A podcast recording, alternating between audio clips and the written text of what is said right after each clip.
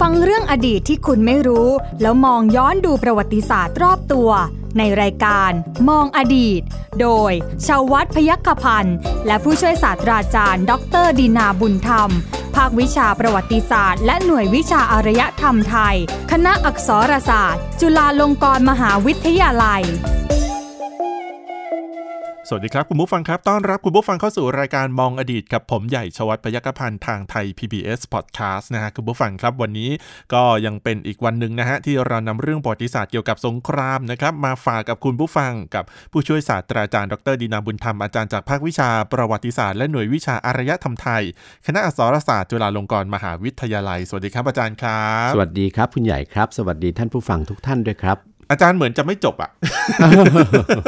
ใครที่ติดตามมาโดยตลอดเนี่ย คุณต้องฟังตั้งแต่ EP แรกนะ ของเรื่อง เออ สงครามนะ ครับ ทีเนี้ยเหมือนจะยังไม่จบอาจารย์ทิ้งท้ายเหมือนเหมือนวางระเบิดเอาไว้ เออ เรื่องของอาอาณาจักรเวียดนาม อะไรอะไรนะ ใช่ใช่ ชื่อชื่อเขาอะไรนะเมื่อก่อน เอ่อไดเวียด อ่าไดเวียดนะฮะอาจารย์ นะครับ ทิ้งระเบิดไว้ว่าเราก็มีปัญหากับเขาเหมือนกัน เออ เออปัญหาอะไรฮะอาจารย์ นะครับ เคลียร์กันหน่อยเรา แต่ ไป ปัญ ทำสงหารคามอะไร ที่ กับ มี เขา จนกระทั่งเกิดเป็นสงครามเนี่ย อ่า เอ่อไม่ได้เกิดขึ้นในสมัยอยุธยา ครับ นะครับ ไม่ได้เกิดขึ้นในสมัยอยุธยานะทั้งนี้ก็เพราะว่าทั้งทั้งที่ไดเวียดเองเนี่ยนะซึ่งต่อมาเปลี่ยนชื่อเป็นเวียดนามเนี่ย อ่าครับ นะเอ่ออาณาจักรไดเวียดเองเนี่ยในสมัยที่เขาตรงกับสมัยอยุธยาเนี่ย ครับ นะครับจริงอยู่เขาเขาเป็นรัฐใหญ่นะ อืม เขาเป็นรัฐใหญ่เขามีอาณาจักรเป็นอาณาจักรใหญ่นะแต่ขึ้นกับว่ายุคราชวงศ์ไหนปกครอง ราชวงศ์ของไดเวียดหรือว่าราชวงศ์ของจีน ราชวงศ์ของไดเวียด อ่า เพราะเขามีปัญหาอยู่นะคือคือราชวงศ์ซึ่งขึ้นมาครองอำนาจในในเวียดนามเนี่ย ครับ นะครับเอ่อแต่ละราชวงศ์เนี่ยอันที่จริงแล้วก็คือคือกลุ่มตระกูลที่มีอิทธิพล อืม ตามท้องถิ่นต่างๆอะ ครับ นะครับช่วงเวลาไหนเอ่อกลุ่มไหนสามารถขึ้นมามีอำนาจได้ ก็เข้ามาครองนครทางรองคือกรุงฮานอยอะ ครับ นะเป็นราชวงศ์ปกครอง พอพอเสื่อมลงก็ถอยกลับไปที่ศูนย์อำนาจของตัว ครับ คือเขาจะมีปัญหาอย่างเงี้ยอยู่ตลอดสมัยอยุธยา มันก็เลยทำให้เขาไม่สามารถที่จะทำตัวเป็นเป็นอะไรนะ ศูนย์กลางอำนาจ ศูนย์กลางแห่งปริมณฑลอำนาจ นั่น บหนมาย แผ่นดินใหญ่ของเอเชียตะวันออกเฉียงใต้ได้อีกคนหนึ่งอย่างแท้จริง นั่นหมายความว่าระบบการเมืองของไดเวียดตอนนั้นคือมันไม่ได้มั่นคงเป็นอาณาจักรเหมือน ถู อก ต้อง ยุธยาที่เป็นอยุธยาจริงๆ ใช่ หนึ่งเดียวอยุธยา เออ มันไม่ใช่ใช่ไหม อยุธยาเองเนี่ยยังยังในทางการเมืองเนี่ยยังมีราชวงศ์ต่างๆ ขึ้นมาต่อสู้กันใช่ไหม ใช่ เอ่อเป็นราชวงศ์ต่อเนื่องกันตั้ง 5 ราชวงศ์ อ่าใช่ฮะ ของไดเวียดเนี่ยแต่ละราชวงศ์เนี่ยคือเอ่อของอยุธยาเนี่ยราชวงศ์หนึ่งจบไปก็จบไปเลย ใช่ครับ ใช่ไหมเชื้อสายอะไรก็ไม่มีอาจจะถูกกลืนเข้ากับราชวงศ์ใหม่ ครับ ใช่ไหมแต่ของไดเวียดเนี่ยราชวงศ์เก่าเนี่ยพอพอพอหมดอำนาจแล้วก็ก็ไม่ได้หายไปไหน อืม กลับไปอยู่อยู่เมืองที่ตัวเองเป็นฐานอำนาจอะเป็นฐานอำนาจของตัวเองอะ ครับ นะครับ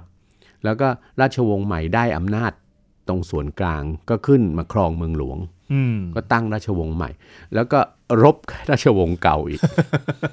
อย่างเงี้ยวุ่นวายกันอยู่อย่างเงี้ย เท่ากับว่าเอ่อขาดความเป็นเอกภาพอะในช่วงเวลาตรงนั้นน่ะ เราเรียกว่าสงครามกลางเมืองได้ไหม ประมาณนั้นก็ได้นะครับ จนกระทั่งถึงนะถึงเอ่อคริสตศตวรรษที่ 18 ก็คือพุทธศตวรรษที่ 24 ตอนต้นๆเนี่ยนะครับ ราชวงศ์จักกรีของไทยเนี่ยนะพระบาทสมเด็จพระพุทธยอดฟ้าจุฬาโลกมหาราชเนี่ยนะครับเอ่อพระราชทานความช่วยเหลือ ครับ นะทรงอุปถัมภ์เจ้านายพูดง่ายๆคือคือคือเจ้าชายองค์หนึ่งของตระกูลเหงียน ครับ นะของตระกูลเหงียนซึ่งเป็นกลุ่มตระกูลที่มีอิทธิพลทางตอนกลาง ม ค่อนไปทางใต้ของเวียดนาม ครับ นะในในช่วงเวลาตรงนั้นเนี่ยนะครับ ทรงสนับสนุน เพราะว่าอีกเหมือนกันสงครามกลางเมืองในเวียดนามเนี่ยส่งผลให้เจ้าชายในในตระกูลเหงียนเอ่อท่านนี้เนี่ยคือเหงียนอ่านเนี่ยนะค ครับ รับ ต้องอพยพเข้ามาพึ่งพระบรมโพธิสมภารที่กรุงเทพ อืม นะเอ่อซึ่งเหงียนอ่านแต่ภาษาพงศาวดารไทยเรียกชื่อท่านว่าองค์เชียงสือ ครับ นะพระบาทสมเด็จพระพุทธยอดฟ้าจุฬาโลกเนี่ย ทรงอุปถัมภ์องค์เชียงสือ เหมือนเป็นพระราชโอรส อืม องค์หนึ่งเลยนะครับ แต่ว่าอยู่ไปนานวันเนี่ยนะองค์เชียงสือท่านพบว่านะเอ่อท่านไม่อาจจะไม่อาจจะพึ่งเขาเรียกว่าอะไรนะ ได้รับการสนับสนุนอะไรต่างๆ ที่ท่านจะกลับไปกู้บ้านเมืองท่าน อ่าครับ ได้เต็มที่ใช่ไหม ครับ ท่านก็เลยท่านก็เลยกลับเขียนจดหมายกราบทูลลาแล้วก็หนีออกไปจาก อืม กรุงเทพนะครับ ครับ ไปได้รับความช่วยเหลือจากกองทัพเรือฝรั่งเศส ซึ่งตอนนั้นกองทัพเรือฝรั่งเศสเนี่ยมีเมืองอาณานิคมเมืองหนึ่งอยู่ชายฝั่งของอินเดีย ครับ ชื่อเมืองปอนดิเชรีนะครับอ่าไปได้ได้รับความช่วยเหลือตรงนั้น แล้วก็ในที่สุดไปกู้บ้านกู้เมืองคืนได้ แล้วก็ขึ้นเป็นจักรพรรดิ ครับ นะตระตระกูลเหวียนก็ขึ้นเป็นจักรพรรดิที่ที่กรุงฮานอย อืม แต่ว่าใช้นครเวซึ่งเป็นฐานอำนาจเดิมใช่ไหมเป็นราชธานี ครับ นะครับ ก็แล้วก็ที่สำคัญที่สุดคือประสบความสำเร็จเป็นราชวงศ์สุดท้ายของเวียดนาม แล้วก็ประสบความสำเร็จในการรวมเวียดนามให้เป็นหนึ่งเดียว เป็นเอกภาพ ครับ ได้สำเร็จ พูดง่ายๆสำเร็จกว่ายุคราชวงศ์ก่อนๆหน้า อืม ที่เคยมีมาใช่คไหม รับ พอทำอย่างนั้นได้ปุ๊บใช่ไหมครับ ในพระเจ้าเอ่อเหงียนอานเนี่ยขึ้นครองราชย์เป็นจักรพรรดิเวียดนามยาลอง ครับ นะครับ ในระยะแรกท่านก็ท่านก็ต้องเคารพรัชกาลที่หนึ่ง อืม ใช่ไหมเพราะว่ามีมีพระพระเดชพระคุณกันอยู่ใช่ไหม ครับ ครับนะแต่ต่อมาภายหลังจากจักรพรรดิยาลองสวรรคตแล้วจักรพรรดิพระองค์ต่อๆมาเนี่ยนะก็เริ่มนโยบายขยายอิทธิพลเหนือ อาณาจักรล้านช้างคือลาว ครับ กับกัมพูชา นะครับกับกัมพูชานะเอ่อแล้วก็เผอิญล้านช้างถึงรัชสมัยพระบาทสมเด็จพระนั่งเกล้าเจ้าอยู่หัว รัชกาลที่3เนี่ยนะกษัตริย์แห่งอาณาจักรล้านช้างเนี่ยท่านทรงรวมบ้านรวมเมืองได้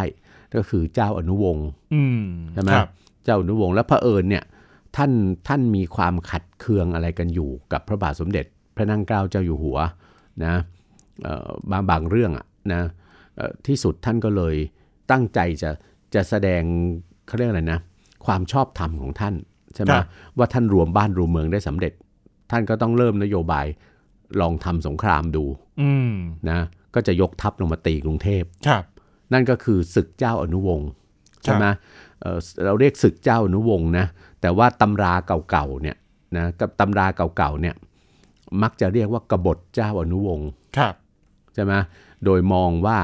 อาณาจักรล้านช้างหรือลาวตอนนั้นคือประเทศสราชของเรา อืม ใช่ไหมแต่แล้วก็แต่คือความพยายามจะทำสงครามปลดแอกจากอิทธิพลของสยาม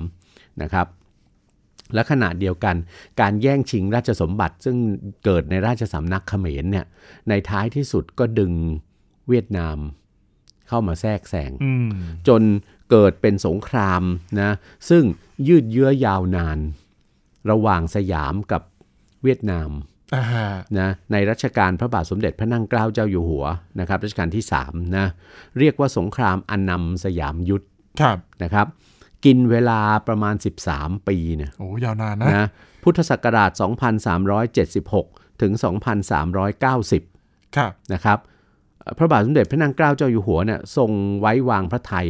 ให้แม่ทัพฝ่ายไทยนะคือเจ้าพระยาราชสุภาวดีสิงห์นะไปทำสงคราม ครับ นะครับ แล้วก็ท่านก็ได้แสดงฝีมืออย่างห้าวหาญมากนะเอ่อแต่ในท้ายสุดสงครามสงบลงได้ด้วยการเจรจาหยาศึก ครับ ไม่มีใครแพ้ไม่มีใครชนะ อ่า นะ แล้วกัมพูชายังไงฮะ แล้วก็ดูแลกัมพูชากันคนละครึ่ง อืม ในฐานะประเทศสาราชคือคือพระเจ้าแผ่นดินกัมพูชาเนี่ยเท่ากับว่าได้รับแต่งตั้งจากทั้งกษัตริย์สยาม ครับ และจักรพรรดิเวียดนาม อืม นะมีเครื่องราชูปโภคสอง ชุดเออชุดหนึ่งแบบไทยชุดหนึ่งแบบเวียดนาม ที่นามอ่า อะไรต่างๆ เหล่านั้น ก็ ครับผม ก็เอ่อเลิกรบกันไปเองนะเพราะว่าต่างฝ่ายต่างสูญเสียกำลังคนและทรัพยากรนะครับมากมาย ก็ตั้ง นะ สิบสามปีนะ อันนั้นก็ าจารย์ คือการสงครามแบบจารีตโบราณนะคุณใหญ่ อืมถือเป็นครั้งสุดท้าย เรียก ไหม ว่า อาจารย์ เรียกว่าครั้งสุดท้ายอ่ะเป็นปรากฏการณ์สุดท้ายเลยมั้งก่อนที่จะ ประวัติศาสตร์ไทยเราจะเข้าสู่สมัยใหม่ ครับ นะครับ ทีนี้เนี่ยพอเข้าสู่สมัยใหม่ปุ๊บ หลาย อ่า คนบอกว่าเริ่มอยากรู้ละ โดยเฉพาะเรื่องของสงครามโลก ใช่ ไทยไปเกี่ยวกับเขาได้ยังไง เออ เอาสงครามโลกครั้งที่หนึ่ง ส ก่ อ อน งครั้งเลย อ่าน นะครับ สงครามโลกทั้งสองครั้งเนี่ยปรากฏการณ์ของสงครามโลกทั้งสองครั้งเนี่ยมันสะท้อนให้เห็นว่า ครับ นะเวลานั้นเนี่ยไม่มีประเทศไหนในโลกที่อยู่ตัวคนเดียวได้แล้ว อืมใช่ ถูกไหม ใช่ เอ่อ หรืออาจจะใช้คำว่าบางครั้งเนี่ยเด็ดดอกไม้สะเทือนถึงดวงดาว ใช่ไหม ถูก อ ต้อยู่ ง ใน ฮะ โลกของเราเนี่ยเวลานั้นประชาคมโลกเนี่ยนะเข้ามาสู่คริสตศตวรรษที่ 20 แล้วใช่ไหมครับ ครับ นะไม่มีใครอยู่คนเดียวได้แล้วปรากฏการณ์อะไรก็ตามที่มันเกิดขึ้นนะในทวีปหนึ่ง มันย่อมส่งผลกระทบถึงประเทศบ้านเมืองในทวีปอื่น ๆ ได้อีกด้วย ครับ สงครามโลกทั้งสองครั้งก็เป็นตัวอย่างสำคัญ ครั ข บ องปรากฏการณ์ที่ว่านี้ อืม นะครับ สงครามโลกครั้งที่หนึ่งเนี่ยนะเอ่อเกิดขึ้นนะครับเอ่อในปีพุทธศักราช 2457 ครับ นะเกิดขึ้นโดยความขัดแย้งที่มันมีอยู่ในยุโรป ไม่เกี่ยวกับเรา ไม่เกี่ยวอะไรเลยกับกับเอเชียนะครับ และที่สำคัญที่สุดสมรภูมิรบก็อยู่ในยุโรป ครับ นะเกิดจากความขัดแย้งของสองฝ่าย อ่า ในยุโรป เยอรมันกับจักรวรรดิออสเตรียฮังการี และฝั่งสัมพันธมิตร ครับ อังกฤษฝรั่งเศส เนเธอร์แลนด์ กลุ่มพวกนั้นนะครับ สมรภูมิอยู่ในยุโรป แล้ว นะ มาหาเราได้อย่างไร เอเชีย ไม่มีการรบใด ๆ ก็ตามเกิดขึ้น ใช่ แต่กระทบมาถึงหลายประเทศในในเอเชียรวมทั้งประเทศสยามด้วย ครับ นะในเวลานั้นนะครับ เพราะอะไร เพราะประเทศสยามเราเนี่ยในเวลานั้นนะอยู่ในรัชกาลพระบาทสมเด็จ พระมงกุฎเกล้าเจ้าอยู่หัว ครับ รัชกาลที่ 6 ใช่ไหมเราผ่านรัชสมัยที่ยาวนานของพระบาทสมเด็จ พระจุลจอมเกล้าเจ้าอยู่หัวมาแล้ว ครับ ซึ่งทรงเปิดประเทศอย่างอย่างเต็มที่เลยใช่ไหมติดต่อสัมพันธ์กับประเทศตะวันตก ครับ ใช่ไหมครับ ต้องไม่ลืมว่าประเทศซึ่งเป็นชนวนสงคราม คือเยอรมันกับจักรวรรดิออสเตรียฮังการีเนี่ย ครั นะ บ ในครั้งรัชกาลพระบาทสมเด็จพระจุลจอมเกล้าเจ้าอยู่หัวเนี่ยมีความสัมพันธ์ที่สนิท อืม สนิทแนบแน่นกับโดยเฉพาะราชวงศ์ทั้งสองอะ ครับ กับประเทศสยามนะครับพระบาทสมเด็จพระจุลจอมเกล้าเจ้าอยู่หัวเนี่ยเสด็จเยือนยุโรปสองครั้งเนี่ยเสด็จไปไปเยอรมันใช่ไหม ครับ นะครับ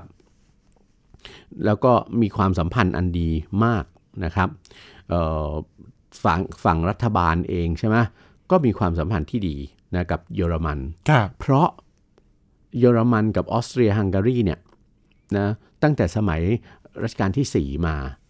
ไม่เคยมีนโยบายอะไรที่จะมารุกรานสยาม อืม หรือมันนโยบายอะไรที่กระทบกระทบถึงเสถียรภาพของสยามประเทศ ครับ เหมือนกับที่อังกฤษกับฝรั่งเศสทำ อืม คือการเข้ามาเข้ามาหาอาณานิคมใช่ไหม ครับ แล้วก็ได้อาณานิคมรอบบ้านเราใช่ไหมแต่เอ่อพอเกิดสงครามขึ้นปุ๊บเนี่ยนะครับ ในขณะนั้นเนี่ยมีฝรั่งนานาชาติหรือชาวยุโรปนานาชาติและรวมทั้งคนเยอรมันจำนวนมากอยู่ในประเทศไทยด้วย ครับ ว่าในรัชกาลที่ 5 รัชกาลที่ 6 เนี่ย ไว้วางพระไทยจ้างคนเยอรมันเข้ามาเป็นที่ปรึกษาราชการตามกระทรวงต่างๆเนี่ยมากมาย อืม นะครับนะเพราะฉะนั้นในระยะแรก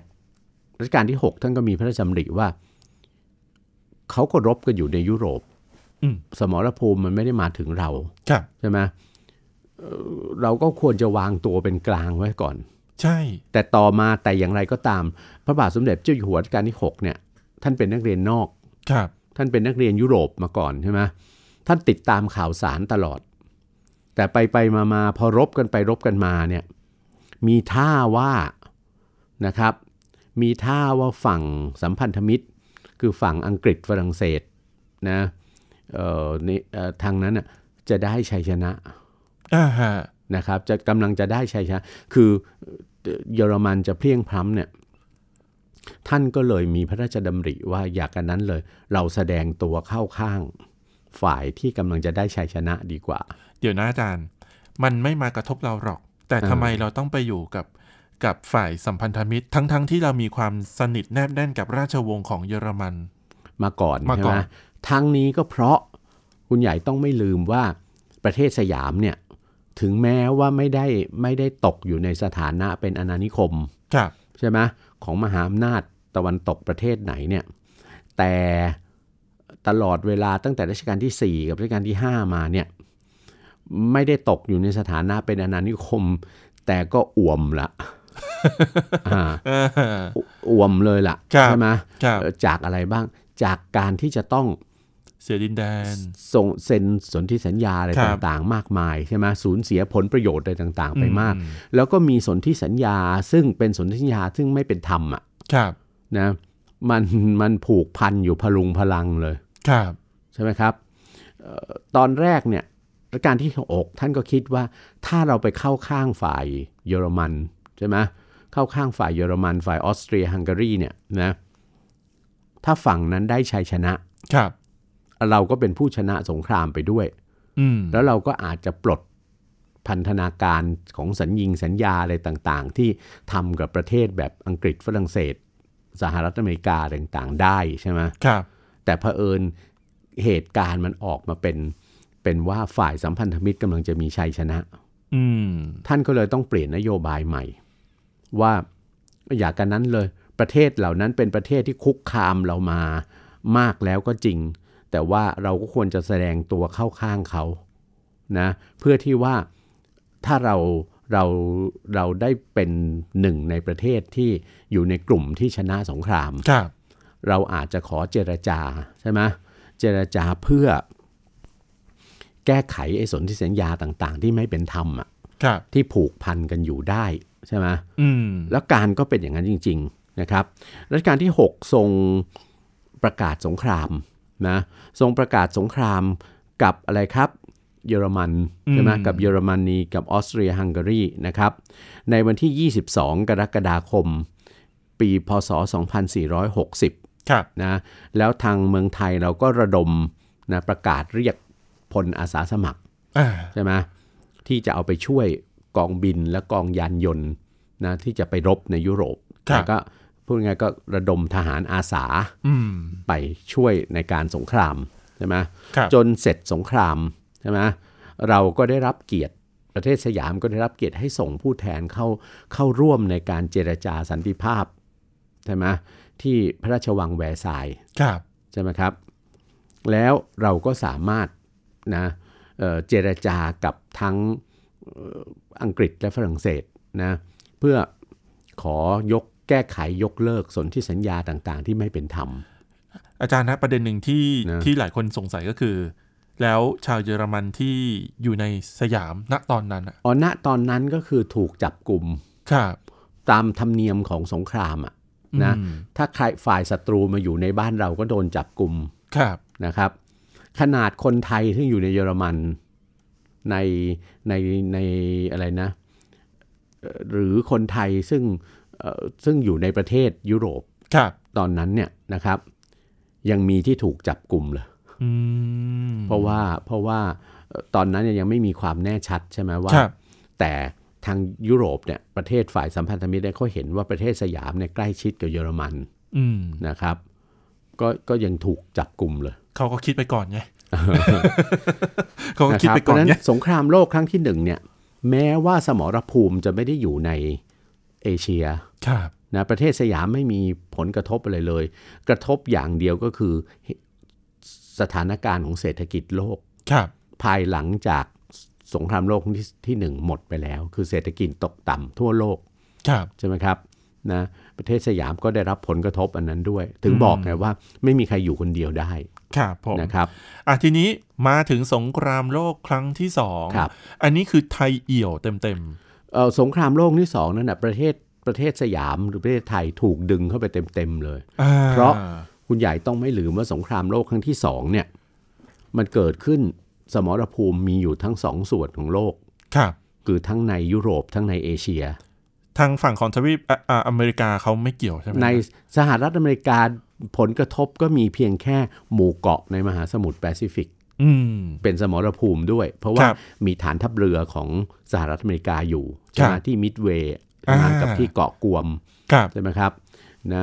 นอกนั้นทวีปอเมริกานะครับ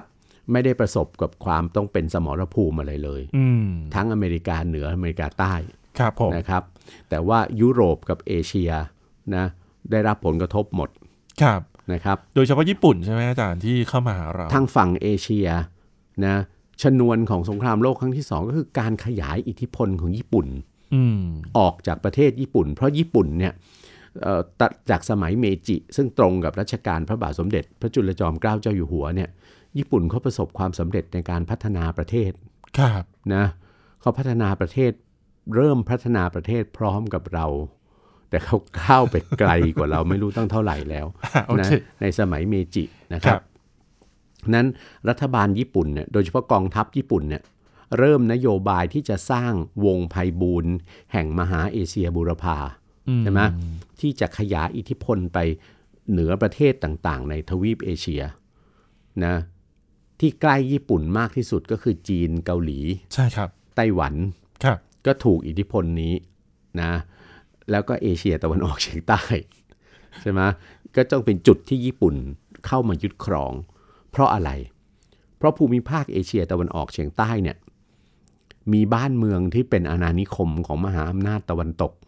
ครับ ใช่ไหม อังกฤษฝรั่ง ขอ เศ ง ส ฝ่ายสัมพันธมิตร โดยเฉพาะอังกฤษฝรั่งเศส ครับ เนเธอร์แลนด์ ครับ และสหรัฐอเมริกา อืม ครบหมดเลย ครับ นะทุกอาณานิคมนะครับนะเพราะฉะนั้นญี่ปุ่นก็ต้องขยายอิทธิพลมายึดบ้านเมืองในเอเชียตะวันออกเฉียงใต้นะครับ เพื่อที่จะเอาเอเชียตะวันออกเฉียงใต้เนี่ยเป็นฐานที่จะให้ตัวเองเดินทัพต่อไปยังอะไร หัวใจของเอ่อฝ่ายสัมพันธมิตรในเอเชียคืออินเดีย ครับ ซึ่งเป็นอาณานิคมของอังกฤษ อืม ใช่ไหมครับให้ได้ ครับ นะเพราะฉะนั้นนะการที่เอ่อกองทัพญี่ปุ่น ส่วนทางยุโรปก็เป็นเรื่องของอิตาลีกับนาซีเยอรมัน ครับ ใช่ไหมครับนะอันนั้นไปซึ่งก็มาเป็นพันธมิตรกันกับญี่ปุ่น อืม นะ เอ่อสงครามโลกครั้งที่สองนะดึงดึงรัฐบาลสยาม ให้ต้องเข้าไปเกี่ยวข้องตรงๆ ก็เพราะบอกแล้วการขยายอิทธิพลของกองทัพญี่ปุ่น เข้ามายังเอเชียตะวันออกเฉียงใต้เนี่ยนะครับเอ่อเวลานั้นนะในปีพุทธศักราช 2484 นะครับ ญี่ปุ่นยึดได้แหลมอินโดจีนเกือบหมดแล้ว ครับ ทั้งเวียดนามทั้งกัมพูชานะครับทั้งเอ่อนะแล้วก็เดินต่อมาญี่ปุ่นก็ขยายตัวต่อมานะยกพลขึ้นบก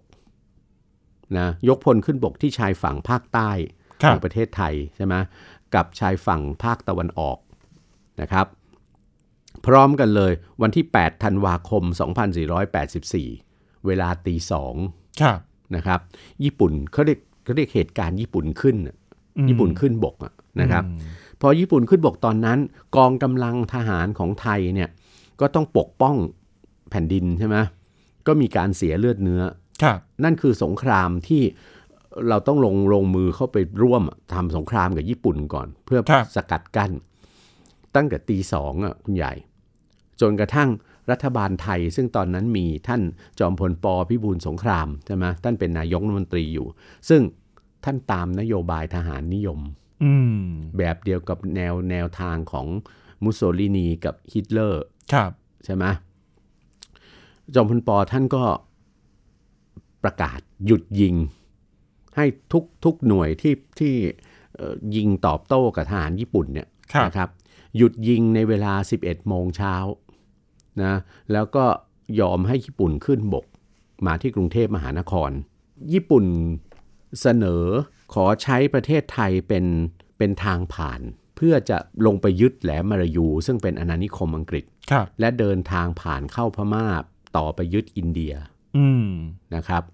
นะซึ่งรัฐบาลจอมพลปก็บอกว่า เราไม่มีกำลังที่จะไปสู้กับญี่ปุ่นได้ ครับ นะสู้ไปก็พ่ายแพ้ เพราะฉะนั้นก็จำเป็นที่จะต้องยอมที่จะลงนามนะเอ่อในสนธิสัญญา ในสนธิสัญญาร่วมรบร่วมเป็นพันธมิตรกับญี่ปุ่น ครับ นะแล้วก็มีการลงนามกันในวันที่เอ่